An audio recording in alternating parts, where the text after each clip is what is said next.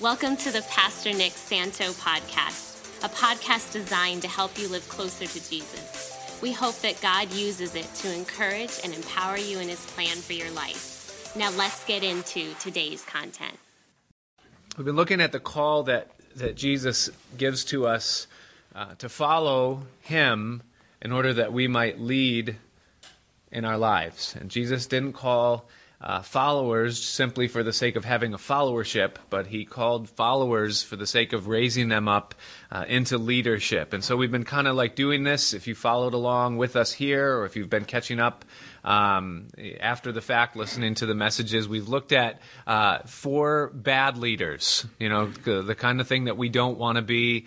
Uh, we've looked at the good leader, the, the Christ like leader, the developing leader, um, and you can catch up on all of that in the past. But today I want to talk to you about the keys of effective leadership. If we take it to the Bible, and if we want to be leaders, and if we want to be good leaders, uh, we kind of already know what the developing leader is, but what are some kind of, of the values uh, that, that we can uh, assign to our own lives if we want to be effective in leadership? What are uh, the keys? And so, um, uh, the, the, first, and I'm going to move through the, the first of the the first couple of these kind of quickly because we've touched on them in, in the past, and I don't want to beat something that we've already uh, uh, extracted from. But uh, you know, I think that probably one of the the most important, the highest.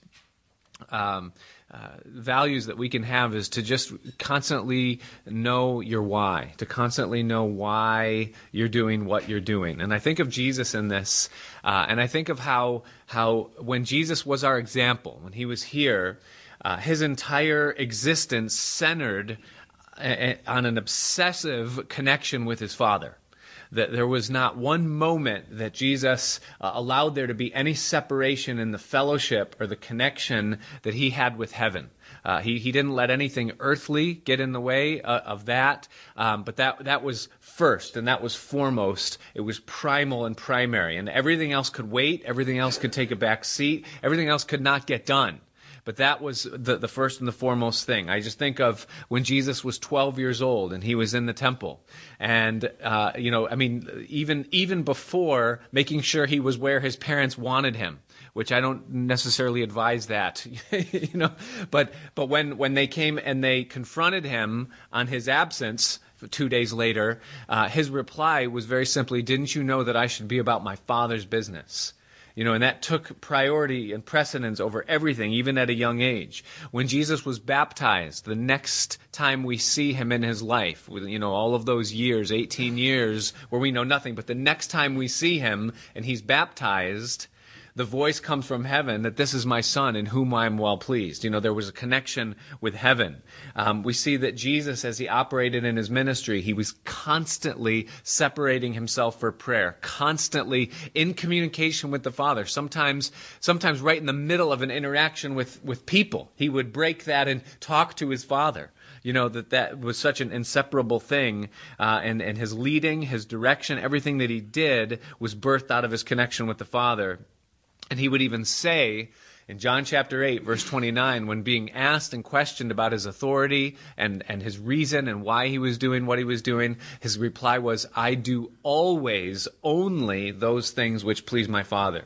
And so, you know, as an example to us of understanding our why, why, why we do what we do, you know, if we're not connected to the Father, then that's going to become confusing. We're not going to have a clear picture of what it is that we're supposed to be doing. Our purpose gets fuzzy. And Jesus calls us to, to live like that. Uh, another way that we keep our why centered and foremost in our minds is that we're constantly becoming more familiar with our gifts and with our strengths. You know, we're to know what we're good at. We're to know uh, the area that God tends to use us, uh, just the strengths that we have, and, and we're to be familiar with those things because those things help us understand our why. Uh, also, we're to think, we should be thinking about our connection to people. What kind of people do you like to help? How do you like to help people? Some sometimes we like to help people in practical ways, in ways of service. Sometimes we help people uh, with our counsel. Um, we have different different ways in which we help people. Sometimes we we might have a particular uh, understanding uh, of a certain area of life, you know, finance or business, and so we find ourselves helping people, giving counsel in that direction. And so, pay attention in your own life to the way that you interact with people because that will help you to stay centered on your why, why why you do what you do. And then just to be constantly aware of what is it that energizes and motivates you. Like what gets you excited, what gets you going when you think about it, uh, or you could say what activity do you do that makes time stand still?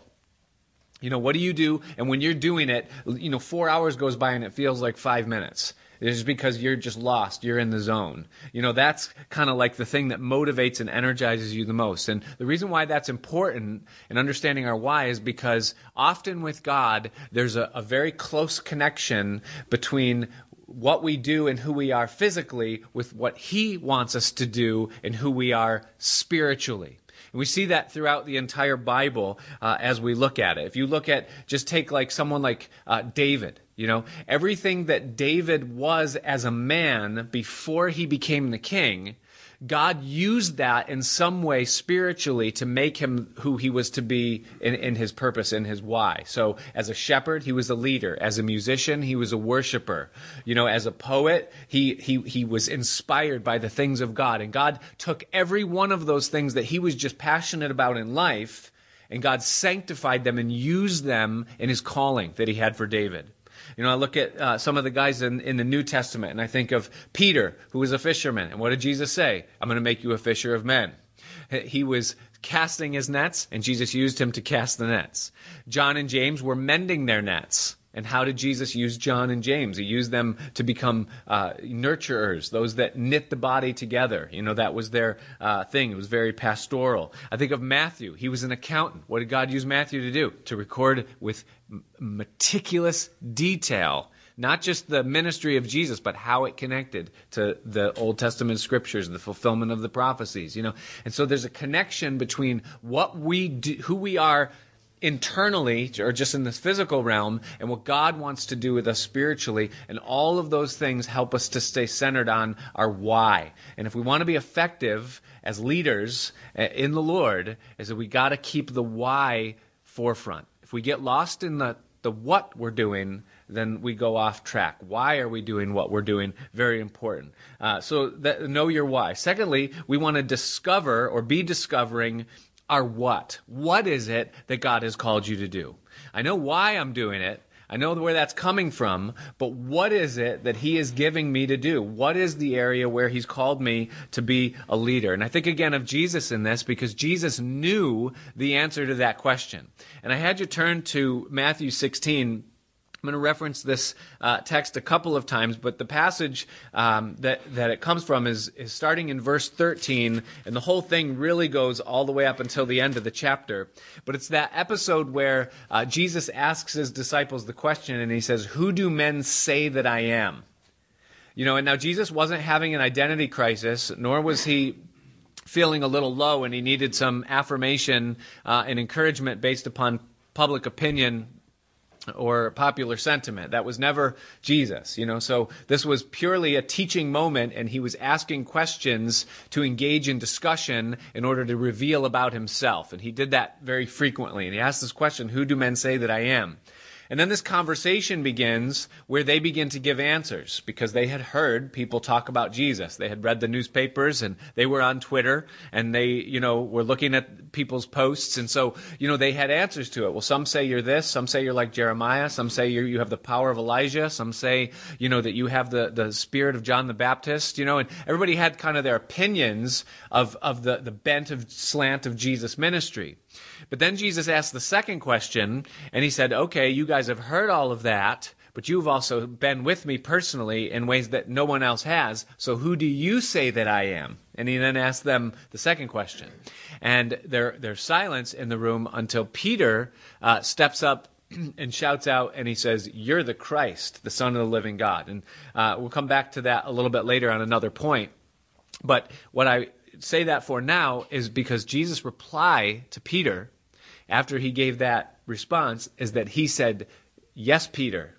He said, And you are Peter, and upon this rock I'll build my, my church. And that's, that's it. Listen, he said, Upon this rock I will build my church.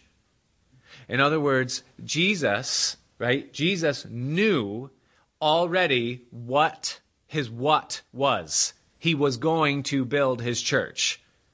So the thing that drove him, the relationship with the Father, but the thing that was on his mind was the gathering of a bride. He knew what his what was, and then he was driven by it. And everything that Jesus did was somehow centered around his goal. This is what I will do. It was not yet done, but he knew what it was that he wanted to do. He had a clear vision, and he knew where it would come from, and he knew what it would look like. And so uh, he had that vision. And I think that's important for you and I is to understand, to discover what is your what. You know, what is the long term of your life? You know, aiming towards and funneling towards. What is the purpose that God has for you? And we're called to know what that is.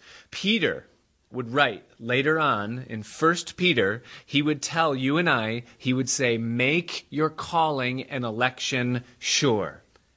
In other words, find out from God what He wants from your life. Know what your what is.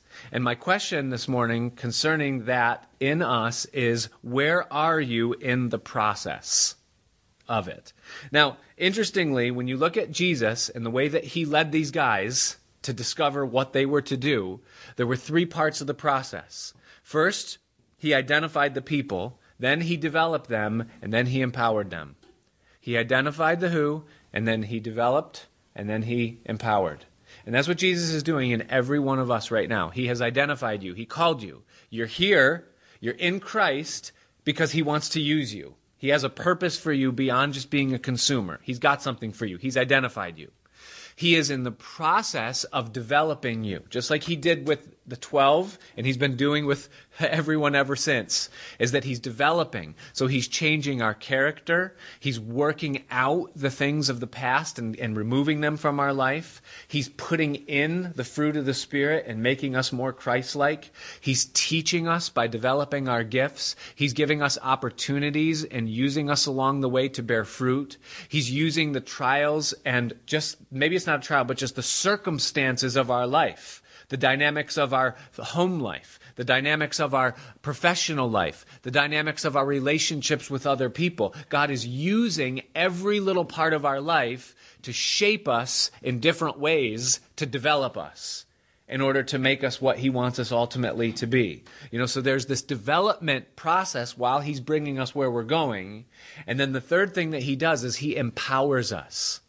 Now, he does this in in in small ways along the way. But I believe that there does come a point where there is an empowering where he kind of releases us into that thing, the what, that he has planned for us. You know, Acts chapter 1, verse 8, Jesus said this. He says, You shall receive power. That's authority. That's an empowering, right? You will receive power when the Holy Spirit comes upon you and then you're going to be witnesses for me. Judea, Jerusalem, Judea, Samaria, to the othermost parts of the world. That's going to look different for every one of us. It's going to be expressed in a different way. It's going to have different dynamics. But he's going to give to us the empowering to then move forward in what it is that he's called us to do. And so, uh, um, so, so what is it that we're called to do? It's important that we understand that we make our calling and election sure. Uh, one of the other ways that we discover our, what our what is, I, I don't. You say I don't know. I don't know what I'm supposed to be doing. Well, part of it, discovering it, is just get in the game. You know, there's a reason why uh, we teach children multi-subject schooling you know, like grammar school and high school, they do math, social, English. You know, the reason why we do that is so that they can then discover what it is that they're good at. And so sometimes part of discovering what it is that God's called me to do means I just get get myself involved in in a lot of things, in everything, and then find out like where He uses me or where where things stick. So just get in the game. Third thing we want to do, not just know our why and discover our what, but we also want to walk in our how. When we talk about the Spirit coming upon us, what we realize is that the how behind the what is the person of the Holy Spirit. Our how is not a method, our how is a person. And so when the Holy Spirit gives us authority to go forth and to do what God called us to do, that how is the person of the Holy Spirit. And it's important in that that we then rely upon Him every day of our life in everything that we do. Absolute and total reliance on the person of the Holy Spirit is essential to the success of our uh, lives and of our leadership. And here's why. Here's why it's important to rely upon the Holy Spirit. Because there are too many variables in every moment of situational life in order for us to rely upon a method to do anything. There's too many variables. And God alone has his hand on those variables, and thus it's important that we be continually relying upon the person of the Holy Spirit in our lives to direct us in our moment by moment decision making in the things that we do. You know, I think of uh, Jesus in this, and I, look at him in, in, his example of what this looks like in relying upon the person of the Spirit in his uh, leading. Um, there was an instance when he came in contact with uh, a shady lady in John chapter 4, you know, he met this woman at the well. She had been with a, a whole lot of guys. She was uh, a, very controversial figure in her town. She was actually from a controversial town. She was from Samaria, which uh, in that day was kind of like, you don't go there. That's like the Amsterdam of Israel. And, you know, Jesus and his disciples were passing through, and this woman comes at midday, which you don't draw water at midday unless you don't want to be around the people that draw when everybody draws in the evenings, you know. So she's all altogether off off course in her life.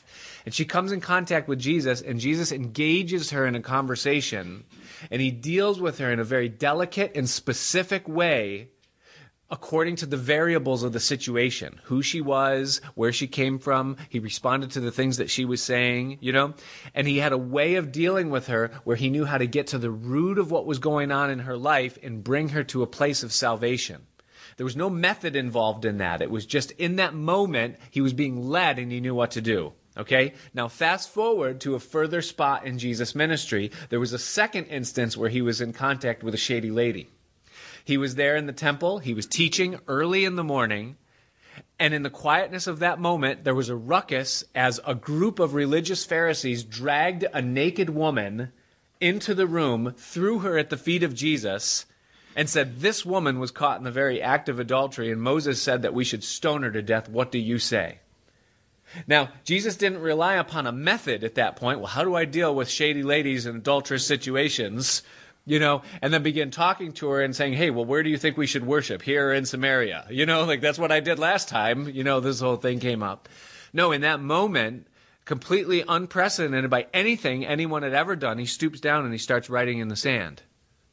And then he asks a question in that moment. He says, Well, which of you is without sin? You know, you throw the first stone. You know, and then he took this woman.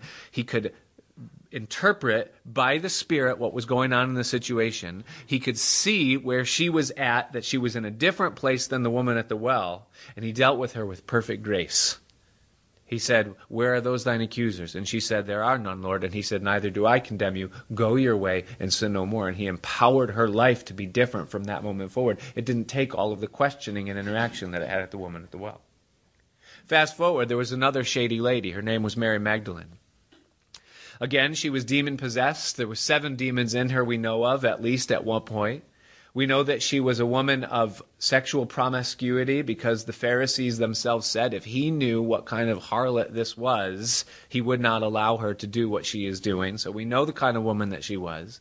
And she came in the room and she anointed Jesus' feet with ointment and with her tears, and then she dried them with her hair. And Jesus' response to it is that he said nothing to her. There was nothing like the woman at the well. There was nothing even like the woman in, in the temple. This one was completely different. He spoke rather to the people that were there in the room, and seeing the position of this woman's heart that it was penitent and that she was turned from her sin already, there was no need even to interact. And he just said to the people that were there, Hey, who, who loves more, the one who's forgiven little or the one who's forgiven much? And he said, This woman has been forgiven of much, and she already knew it. And so Jesus didn't act the same way in every situation because every situation has so many different variables that it's impossible to rely upon a method to know how to act in a situation. And thus, we need to rely upon the person of the Holy Spirit in every moment of our lives in the decisions that we make. It's not just true with people, but sometimes it's also true with situations. Sometimes it might seem that the situation is going to govern what I'm to do, but the Holy Spirit might have a different plan. We looked in a previous study about a revival that was happening in one of the Galilean towns when Jesus was there. Multitudes of people were coming. And it was early in the morning, and Jesus had, had retired to pray. And when the disciples finally found Jesus where he was, they said, Lord, you're late. The meeting has already started. The crowds have gathered, and they're waiting for you to teach. And Jesus looked at them and said, Guess what, guys? It's going to be a lonely day there today without me because it's time for me to move on to another village. There's other people that need to hear the message. You say, Well, wait a minute. It's fairly obvious that I'm supposed to be here. Maybe not. And if we rely upon yesterday's move to determine today's action, sometimes we can miss what the Spirit would want us to do in the moment. And so, if we're going to operate effectively and we're going to fulfill our course, it requires that we're constant rel- reliant upon the who of the Holy Spirit. You can say the who or the how, same thing. The how behind what we do is the who of the Holy Spirit. And we need that moment by moment by moment. And so we need to rely upon our who. And so thus far, we've talked about the why, the what, the how, and the who. Now, these three, uh, the last, actually, what do I have here? One, two, three. Yeah, sorry. Last three, uh, quickly, you know, don't get nervous, um, are unrelated to, to, to those. Um, those words, but uh, just keys to effective leadership is important for us in the context of all of that is that we're not afraid that we're people that are not afraid to take risks. That, that, that part of being a Christian and part of being a leader and a person filled with the Holy Spirit is that sometimes we have to take risks because we don't, none of us have that magic connection to God. You know, I remember as an early Christian, I used to think that like pastors and spiritual leaders had like this, this direct line and God just like talked, you know, and you get to a certain level and you're so clear that you just always know what you're supposed to do and you hear God's voice so clear. Listen, if that's your idea, get it out of your head even even right now, right? Because we're all we're all human, right? And we all are subject to the same uh, weakness and the same blindness of physicalities, you know. So sometimes we get we can get things wrong, right? But we can't sit and do nothing and so sometimes we have to take risks, and risks have rewards. So uh, you're already in Matthew chapter 16. I want you to look at a risk that was taken here, and I want you to see the reward that came on the other side of it. Uh, again, Jesus asked the question, He said, Who do you say that I am? That's what He asked the disciples that were there. And it says in verse 16 that Simon Peter answered. Okay, so now here's the risk. Because Peter, they've been sitting in silence. You know, it's very easy to answer the first question. You could just shout out anything, and there's, you know, it doesn't matter. It's just opinions. But now, when it comes becomes personal, who do you say that I am? Everybody's silent. Like, I don't want to get this wrong, you know. And Peter takes a big risk here and he makes a pronouncement. So he's willing to stand up and step out and speak. And he says very boldly, he answered and he said, You are the Christ, the Son of the living God. Now, it seems like a very small thing and maybe even inconsequential. But it was a risky thing for him to stand up, first of all, and speak because he could make a fool of himself. Second of all, what he said is, is huge. I mean, it's huge, the ramifications of it. But notice the reward that came from a man who was willing to stand up and lead and take a risk. Look what happened.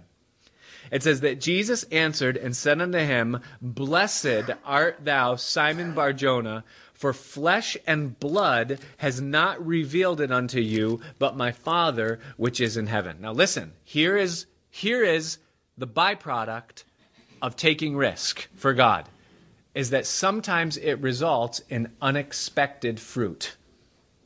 See, Peter here was speaking by the Spirit and he didn't even know it. And there are times that we will take a risk, maybe to open our mouths or to step forward. And in the process of it, God is anointing that move. and he is using us in a way that we don't even understand or we don't even know. One of my uh, favorite things to do as a pastor is to counsel. And the reason why it's my, one of my favorite things to do is because it's almost impossible to prepare for counseling because you have no idea what's going to come up or what's going to be said. And, and, and my personal uh, thing is that when someone calls and makes an appointment, I don't want to know anything in advance. You know, so sometimes the secretaries might say, "Well, what's going on or what's this regarding?" I don't want that. I want nothing. I want I want you coming in and I don't want to know a thing.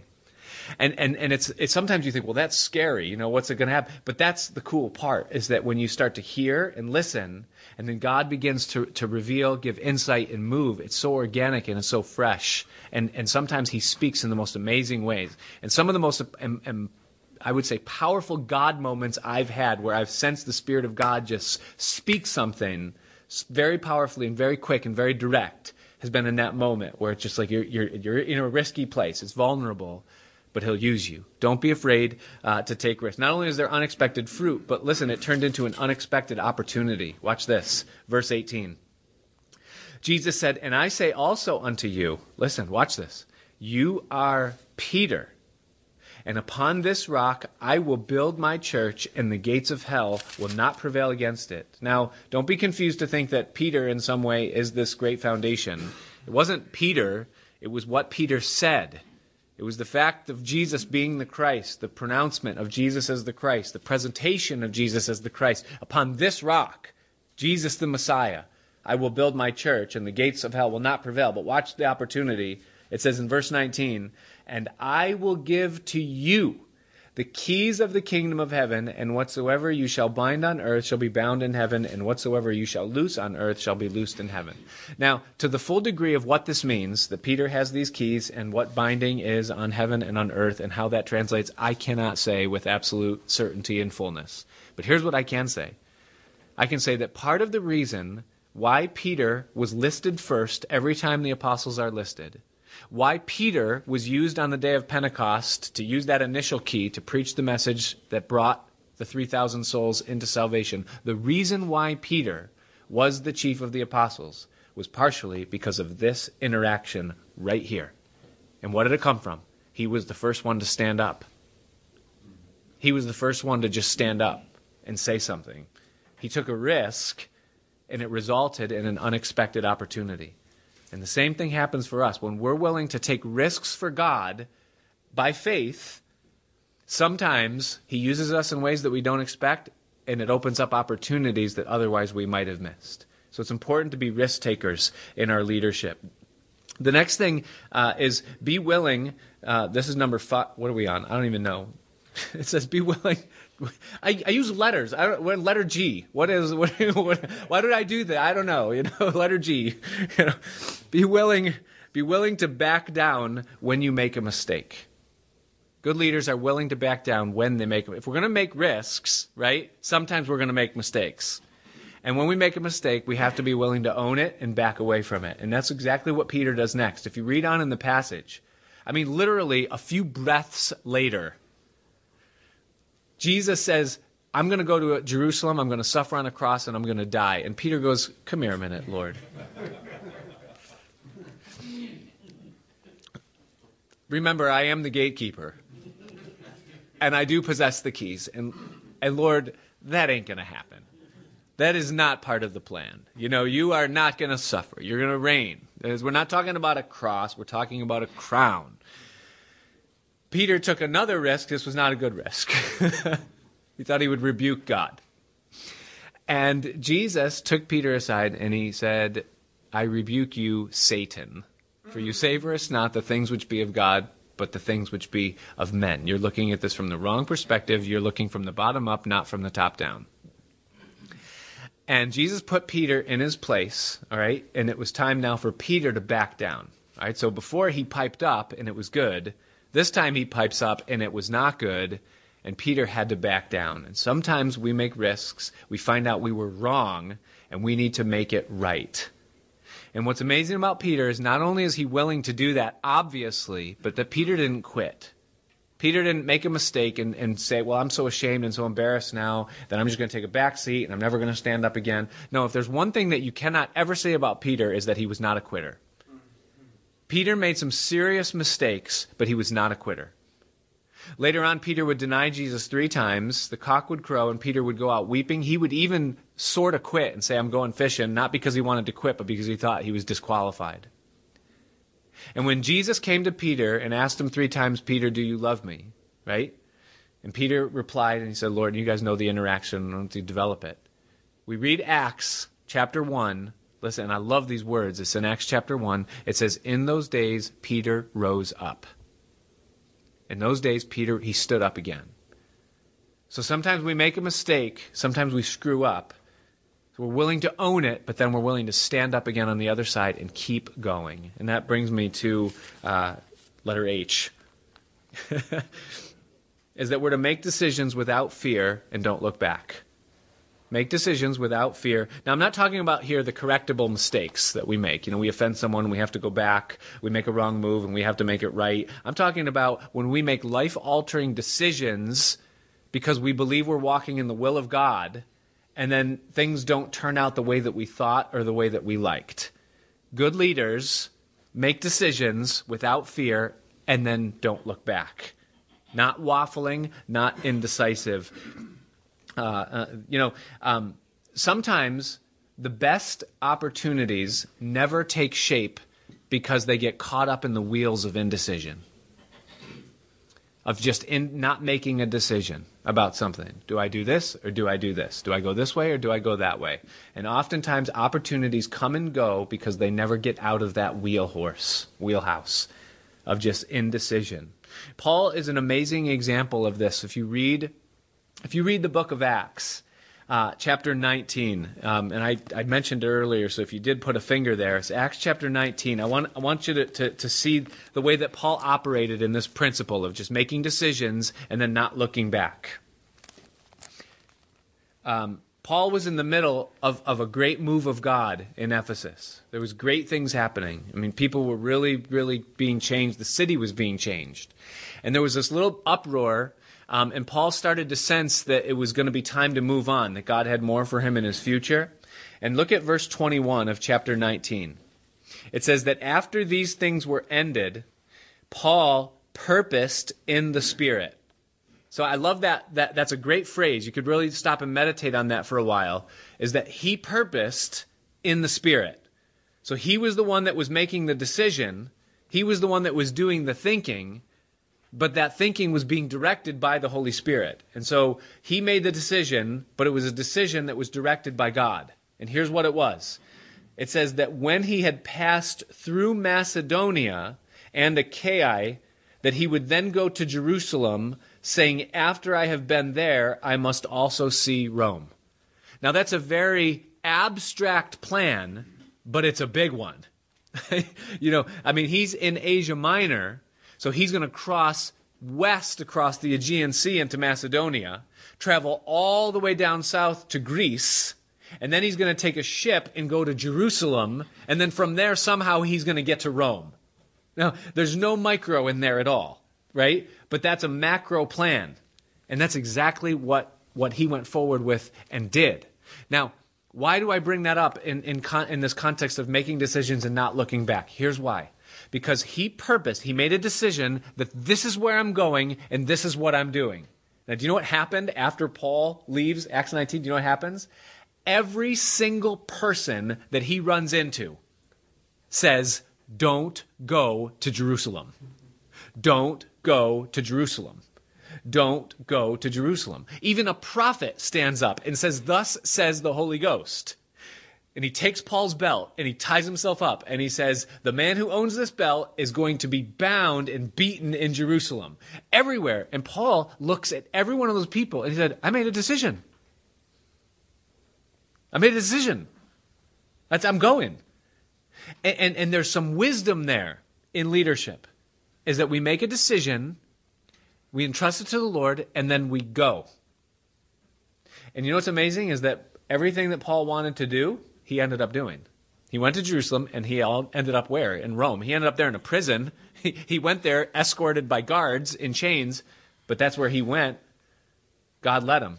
You know what I have found in, in this thing? Because I personally struggle with indecision. I, am an analyzer, you know, and I, I'm, I'm all, I love efficiency, you know, and I've, I've seen so many things go by because they get stuck in that wheelhouse, you know, of indecision. You know, but here's what I have found and discovered in my own life and in, in just observing and watching is that many of the decisions that we struggle with and, and that we don't make because we can't decide, they, they are what I would call Pooh sticks. Pooh sticks. Now, that's what that is. P O O H. Okay, it's Winnie the Pooh. It's a reference from the children's story. Okay, there's a game. We play this because we hike. And we hike because we're poor. You know, this is just the life that we live. You know, but there's this game when you're standing on a bridge that goes over a river. Everybody takes a stick and you throw your stick in the water on one side of the bridge, and then you run to the other side of the bridge and you look and see whose stick comes out first. And it's just a race. It's called Pooh sticks. You know and you have no idea what happens underneath the bridge. You know, some sticks go left of a rock, some go down the fast rapids, some get caught up in the, you know, whatever and whatever. Eventually, every stick ends up coming out the other side because the water's going the same way. And I have found that many of the things that we wrestle with in decision making are Pooh sticks. It's going to end up in the right place. Just make a decision and watch where the stick goes. God's got his hand upon our lives. But it's important as we lead our families, as we lead in our church, as we lead in our ministries, as we lead our own lives. As we lead, we make decisions and we don't look back. Paul would be in chains. He would go in, in, in, as a prisoner. But never once did he look back and say, I should have listened. He just said, No, I made a decision, and this is the way. And it's an important principle of effective leadership. So, application questions, and then we're done. I ask you this How was your time with the Father? How is your connection with God? Have you lost track of your why? Because if you lose connection with the Father, you will lose track of your why. You lose your sense of purpose. Number two, are you seeking God's what for your life at this specific season of time? Are you still seeking God's what for your life? God, what have you made me for? What did you make me to do? Whether you know what it is already or you don't. Are you seeking God's what? Number three, what can you do this year to take you out of the safe zone? What are some risks that you can take this year that might be, don't answer now, that might be for you a place where God unexpectedly uses you or a place where an opportunity might unexpectedly arise? Be on the lookout. Where can you be on the lookout this year for the risks that you can take to take you out of the safe zone? And then, number four, what decisions are you facing in your life right now that you can make right now. You don't have to wait on the decisions. I was listening to one uh, pastor, and he was talking about um, how he how he kind of forces decision making out of some of the people that serve with him. Is that he'll give them he'll say you know he'll give them an ultimatum or something like that, uh, and and then and then you know and then he'll ask them you know what are you going to do, and they say well I don't know yet, and he says well you have five seconds to decide. Four, three, two, one. And, and they'll say something. And what he's found is that that's probably what you would have decided if you waited three months to. So just make the decision. you know, what decisions can you make right now? You know what I found is that sometimes making decisions is the most stress releasing thing in the world. Just make the decision. Thanks for joining us for the Pastor Nick Santo podcast. To regularly receive these teachings, be sure to subscribe so that you can get it automatically when it's released. If you find this material helpful, please share it and help us get the message of Jesus out to others. We also appreciate your feedback. So if you would, leave a review in iTunes or email us at pastor.nickpc at gmail.com. Until next time, may you continue to love, learn, and live the way of Jesus.